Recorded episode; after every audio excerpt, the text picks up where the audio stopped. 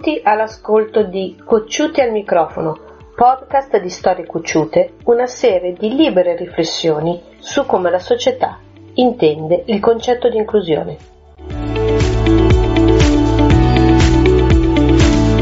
Io sono Elisa Bortolini, giornalista e fondatrice del blog Storie Mirabili. Sono Cristina Alisari, avvocato giornalista e fondatrice dello sportello La Scuola Inclusiva.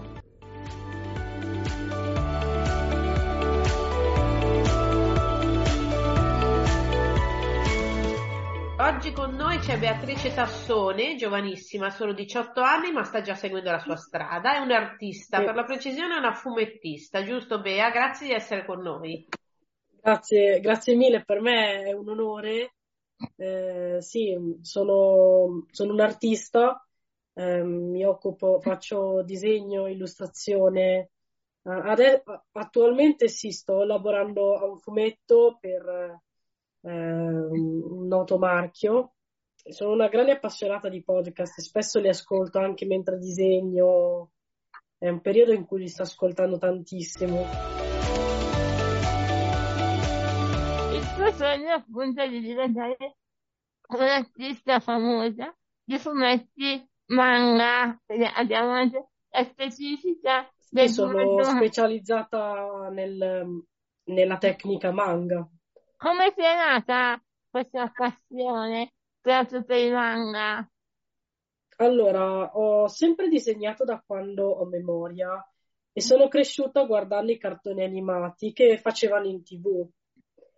Il mio interesse per l'Oriente e il Giappone mi ha portato ad appassionarmi anche al mondo dei manga, dei manga giapponesi specifico.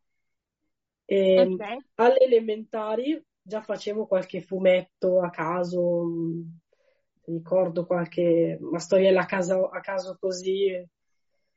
E alle medie già stavo, alle medie, alle superiori già stavo pensando di eh, realizzare una mia serie a fumetti, tipo con una storia scritta da me, disegnata da me. Mi sono messa a studiare fumetto, qui, cioè, quindi mi sono messa a studiare fumetto e, e, sto anche imparando a scrivere storie, quindi anche sceneggiatura. Quindi oltre al disegno in sé, quindi stai studiando anche per, in effetti non ci avevo pensato, per una trama, sì. perché la, le due figure possono essere staccate o unite, cioè chi fa la trama e chi fa il disegno? C'è, allora, c'è, ci sono anche autori che fanno eh, tutte e due, però non è facile, bisogna saper bilanciare. E, ehm, cioè, nel senso, ho, nel senso, io ancora mi sono un po' avvicinata comunque anche al mondo della sceneggiatura, anche perché uno dei miei sogni è quello anche di creare eh, un, dei fumetti o comunque delle storie non solo disegnate ma anche scritte, cioè scritte da, da me, con, cioè già ho delle mie idee di storie già archiviate nei miei file Stavi accennato prima, stavi, stai realizzando un fumetto che rappresenta l'autismo, come dicevi appunto, con un noto, con un noto marchio, che è una condizione che tu vivi in, in prima persona. E come certo. hai deciso di, di, rappresentare l'autismo? Avevi già delle indicazioni molto chiare o ti hanno lasciato una certa libertà? Allora, innanzitutto piccola premessa, non posso farvi molti spoiler per, perché ovviamente certo. ho il segreto professionale però, eh, in quanto persona autistica, il mio fumetto, senza fare troppi spoiler, racconterà della mia vita. Saranno trattate quelle che sono le difficoltà delle persone autistiche, ma non con pietismo, sai, quelle narrative tutte drammatiche, no, no. Sarà trattato in maniera molto ironica, molto divertente. Eh, lo scopo è quello di raccontare una storia interessante e allo stesso tempo sensibilizzare sul tema dell'autismo. Comunque non sono da sola a lavorare a questo fumetto, nel senso che mh, siamo in due a lavorare. Io, io, mi occupo dei disegni, dei disegni e mh, ho aiutato anche nella raccolta del materiale per la storia E, e poi c'è un mio collega che si occupa della sceneggiatura, ovvero lui ha creato la storia, tutta la narrazione, ha scritto la sceneggiatura.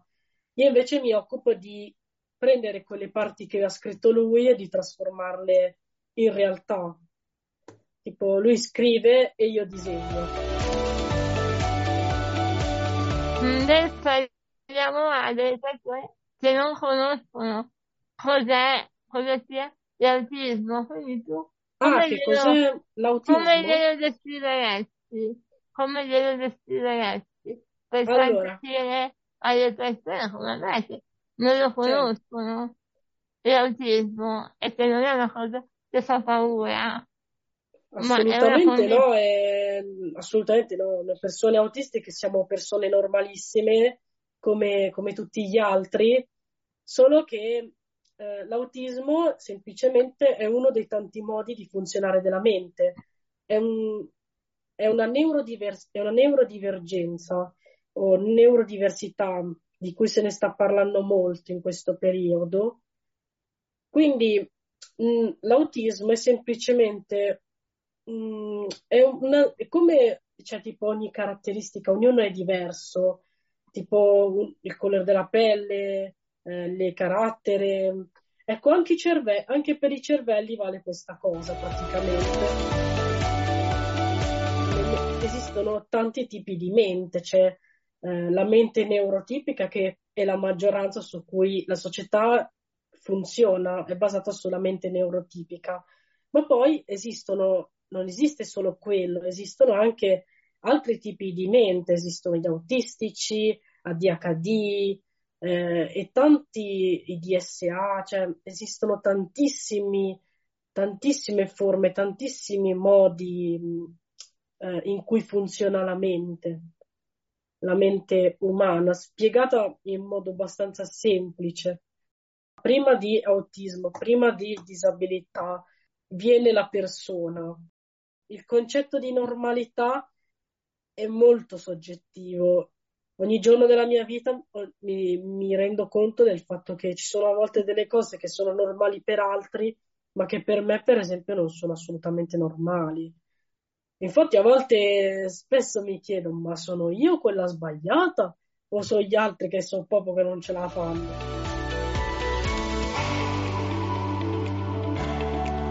E se Io, tu dovessi dire, non so, una cosa alla società, una richiesta, una che ti mette particolarmente in difficoltà per la tua condizione, vorresti che cambiasse, cosa chiederesti? Cioè, cosa ti crea più difficoltà nel rapportarti nel, col mondo che non comprende l'autismo?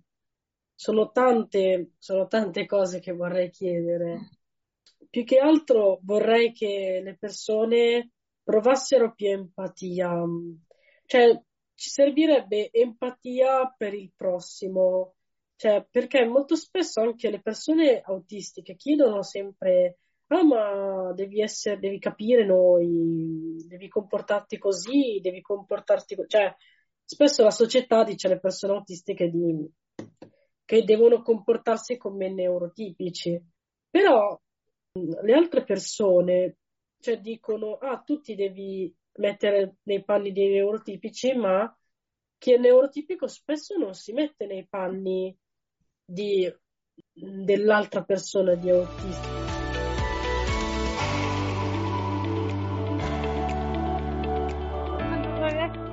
Vorresti dire a chi come te ha un sogno nel cassetto, tu ce l'hai e lo stai realizzando, ma cosa vorresti dire a chi invece pensa che data una determinata condizione non riuscirà mai a realizzare il suo sogno?